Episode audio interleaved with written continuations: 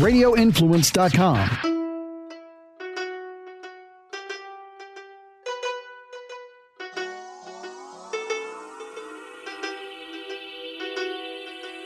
Hey everyone, welcome back to Live Bold and Boss Up podcast. Stefan I are here with you today to talk about business etiquette. Yes, this is whenever you're first meeting someone, a new client, either a meeting at their office, but then we're also talking about meeting at a lunch spot or a restaurant, dinner meeting. What are some business etiquette tips that you can follow? Mm-hmm. Sometimes we forget about them because I feel like life is so casual most of the time that on a first client meeting, it's good to put your best foot forward and make a good first impression. Right. And and there's a lot of things that I think are important with business etiquette because if you're going into the meeting and you need to negotiate on some sort of level, you want to make sure that psychologically you're coming into the meeting not aggressive and not seeming like you're desperate, right? So you can come to an agreement. Agreed. Okay, so the first thing is when you introduce yourself, introduce yourself with your first and last name. Yes. Hi, I'm Stephanie Marchese. Hi, I'm Ashley Jiraki. Nice to meet you. Nice to meet you. It really sounds different when you come in with a, a, first name. Hey, I'm John. Hey, I'm Ash. Or I'm Kimberly. Like it doesn't, it sounds too casual. It sounds like you're just meeting friends. Right. Agreed. And stand whenever you meet someone. Mm-hmm. Like if you're there first and you're sitting, then stand to greet them. Shake their hand, firm handshake, and look them in the eyes. Right. Right. If you're sitting down, a lot of times psychologically, and especially if you're in a, a, large group with with many people, you'll be kind of forgettable. Right. So if you stand up, you kind of make that that grand introduction. Um, it's it's just more memorable. Yeah, and I think it's a sign of respect as well. Right. To stand whenever you meet somebody. Right. Exactly. Um, with the handshake thing, I, I think a handshake is important whenever you're meeting someone. But if someone doesn't feel comfortable in today's day and age, not handshaking, and you go in for a handshake and they put their fist out, then give them a fist bump. Right. I mean, whatever they are comfortable with, you want to respect that. But obviously, I would always go in for the handshake first. Yeah, I would too. And and I mean, if you're if they're the guest, right? I would always follow what what your guest does. Yes. I would go in for a handshake too. And hey, if you guys miss and you want a handshake and they want a fist bump, don't be embarrassed. It's not a big deal. I mean, everyone's kind of missing that mark now. No one knows where everybody stands with that. So just let it roll off your shoulder and don't let it affect your meeting. Right. Agreed. I also think that if it's just you and another person, you're say you're meeting for lunch, ask them if they have to be out at a certain time. That way you respect their time as well you know, if they have to be out of there right at one or at, you know, they have a time restraint, then make sure you honor that and ask them. Yeah, I, I love that because it gives you an exit too. Yeah. And then it's not awkward. Like, say you have a hard stop at in an hour, an hour and a half. That way they know you're not just being rude and right. not enjoying the conversation. You're staying, sitting that up front. I have to be out of here right at 134 meeting. Mm-hmm. So State that up front. I think another thing is when you go to sit down, don't pull out a chair for anyone, whether you're male to female, female to female, male to male. Don't pull out a chair in a business meeting. Right. In a business meeting. I feel like that's opposite for a date. Yes. Right. Right. Because then you want your guy to pull the chair out for you. Right. Pulling a chair out kind of shows dominance over the other person. So psychologically, you're already at a disadvantage if you're the one you know, having the chair pulled out for you. But it, in a dating setting or in a, you know, in, in that kind of a setting, we, I, I still think females want their chair pulled out. So don't get that twisted. Always follow your guest's lead. If they order an appetizer or even a drink, follow their lead. You don't want them to feel awkward or, you know, you don't want to be the one ordering a drink if they're just drinking water. That's super awkward. That will get awkward. Yeah. And it's awkward if your guest orders an appetizer and you don't. Or maybe it's more awkward if they order dessert and you don't, because then you're just sitting there watching them, you know, eat dessert and they're probably feeling like, oh, this person wants to go. And then how, how are you going to close out that meeting? How is that, you know, final negotiation going to go? Right. Make yeah. them feel comfortable. If they, if they want a dessert, Order dessert with them. Mhm. You don't have to eat it. And in fact, you shouldn't eat everything on your plate while we're talking about food and eating. Yeah, you don't want to eat everything. You don't want to like be cleaning your plate with a piece of bread just to soak up all every last little drop. Although that sounds really good. Although that's what I really want to do. don't do it in a business meeting. Right. Because psychologically, again, it it kind of shows that you're um, you're starving, right? That's like your only meal. It kind of portrays um, a lower level, uh, it's like unconsciously. it does. Yeah. It's so interesting. Um, so for family time, yes, I mean, feel free. Lick your plate. Lick you it want. up. But yeah, also while we're on food and eating everything, if you don't eat it all, don't ask for a doggy bag. You are here for the meeting, not leftovers. Right, right. No doggy bag. Um, you know, that's again for a family thing, but again, it's that it's that um, psychological, right? Um, psychological warfare. No, but it's psychological when you when you take a doggy bag to go and everything. You're supposed to really show your kind of dominance in in those sorts of ways, right? So it's it doesn't make them aggressive, but it's showing that hey, I'm not starving, I'm not helpless, I got this. It's all Right. yeah. I thought it was interesting. If you're doing a presentation or whenever you're speaking to someone, you don't just point with one finger. Mm-hmm. You keep your fingers together. It is a sign of, I don't know, politeness. You're not being too aggressive, like pointing with your finger. Mm-hmm. You use a couple fingers or use your whole fingers together. I'm showing our guests, like you can see me. Well, I guess if you're watching, you can. But yeah, I think if you just point, it's kind It's of very to point. aggressive. Yeah. Yeah. You never want to point at someone right. or something. Because I mean, even though you're not meaning to be aggressive, subconsciously they could they could take it that way. Mm-hmm. And again, if you're in there for negotiations, you don't want them to be on the defensive when you're when it's that time, Right. right?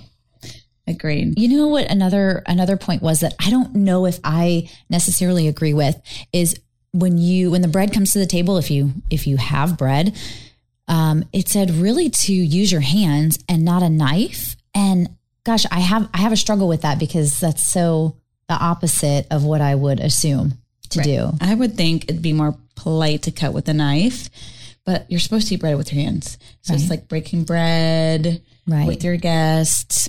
So I can see it. I don't think your guest would think you were rude if you cut it with a knife. Right. It's just more, you know, of that underlying psych- psychological Yes. message. Right. I just skip it altogether. You Yeah, know? Skip the carbs. Yeah. Don't do it. But if your guest is eating bread, you should break bread with them. I mean, you could at least grab one out of the basket and rip it and then just place it on your on your plate. You know, cuz then it looks like you're about to eat it and maybe you just get caught up in conversation and never get to it and that's fine. Conversation's so great that Yes. you didn't even have time to eat your bread. No, no time. Oh, so another one was don't cross your legs. But in most meetings, you'll probably won't even be able to see from the waist down because you'll be at a table.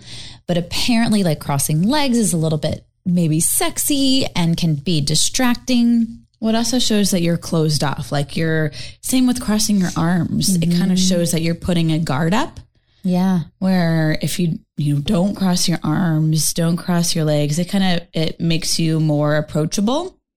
That's what I think too. Yeah. So we should really talk about like body language too. You know, Right. power, power um, stances and stuff like that. hmm Yeah. Um, although don't cross your legs, don't sit with your legs wide open either. Yeah. That's a really good point. I feel like it's just natural for women to cross your legs, especially if you have a dress on. Yeah. To me, it's like that's what's more comfortable to me. Well, apparently you're supposed to cross at the ankles and then have your feet off to one side, either the right or the left. So your knees are touching.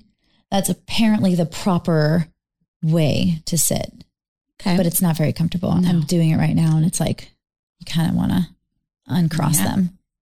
Well, I mean, do what's comfortable for you. If there's a table and you can't see, sit with those legs open. or not. Don't do it. Also, are we talking about body language still? Yeah, I mean, go ahead. You have, yeah. I mean, I was gonna, I was gonna move on to the next point. Go ahead, do it. Yeah. I was going back to the food because I, I was just thinking whenever you are finished, it is so natural for me for whatever reason. I, I think working in the restaurant industry previously, stacking the plates, like I'm trying to help out my waiter by like, if I'm done, putting my napkin on top, piling all my stuff together, cleaning the table around. I'm trying to help them out, but don't do it. Mm-mm. No, it's another subconscious, right? Um, like psychological thing that you don't want to do right. when you're when you're in a business meeting. It's not etiquette. It, it's not proper etiquette. You just leave it. Yes, put your knife and fork properly on your plate to signify that you're finished and you're done so that they can come in and pick up your plate, but do not even push it away from you. Just leave it. Um, and I mean, of course, like when I'm out with the family, I'll do that because I have kids and they're making a mess, and you, you know, want to help. I, I, do, I do, I do that, right? But for business right. etiquette, don't don't do that. Um, and again, it's just not proper etiquette. That's not what you're there for. Let them do their job. Mm-hmm. And then once the conversation's over and it's a you know a good time to leave, you're finished. Obviously, if it's your guest, you pay for the bill if they are insisting, like they are adamant on paying for the bill, then I mean, you don't want to get in a fight over right. that. Fight over it. Let them. But uh, if you're the host and you invited them, by all means, you're the one you should pay. Yes, right. No exactly. questions. And I know we said earlier, don't finish your food and don't take a doggy bag. That's not for no. business, right? No. Again, more for family, friends, whatever, but not for business if you're there for a meeting. After the meeting, I'll always send a follow up thank you letter. I love personal, you know, written thank you letters. I think that that's a nice touch. Definitely an email if you're not sending that thank you card. Right. If anything, it's a good way to keep keep you fresh in their head especially if you you know you're the host and you invited them. There's obviously something that you're looking for business wise to to connect with them on. So send that thank you email. Appreciate your time. Send that send that thank you note. And speaking of thank yous when you're in the conversation um you know try not to use thank you too too much um, you know, once or twice is effective, but if you use it more than than once or twice, it starts to seem like you're maybe helpless or yeah, or desperate or something like that. Exiting. I just wanted to close it out with like proper exiting. So when you're when you're exiting your business meeting, um, and it, you know you're you're like okay it's time to leave maybe you're standing and talking um, you know at a cocktail event or whatever obviously when you're eating dinner it's like there's an obvious exit but you want to exit when you're talking. Um, you don't want to of course exit when when someone else is talking. You don't want to do that. That's rude. Right. Yeah. That way as long as they're talking you're engaged you're listening and then you know you follow up the end of the conversation and then say your goodbyes. Yeah. There's probably so many other things too, but etiquette is a, I think there's a lot of things that we don't think of on a regular basis. And I think some of it is maybe old etiquette that's not as applicable these days. Right. But maybe we should still think of those things. And I think a lot of times nowadays we get too casual. Right. So let us know. Let us know what we're missing. Live bold and boss up at gmail.com. Mm-hmm. Like, subscribe, rate us, sub, uh, subscribe. Did I say subscribe? Subscribe and resubscribe and keep doing that. and until next time, live bold and boss up.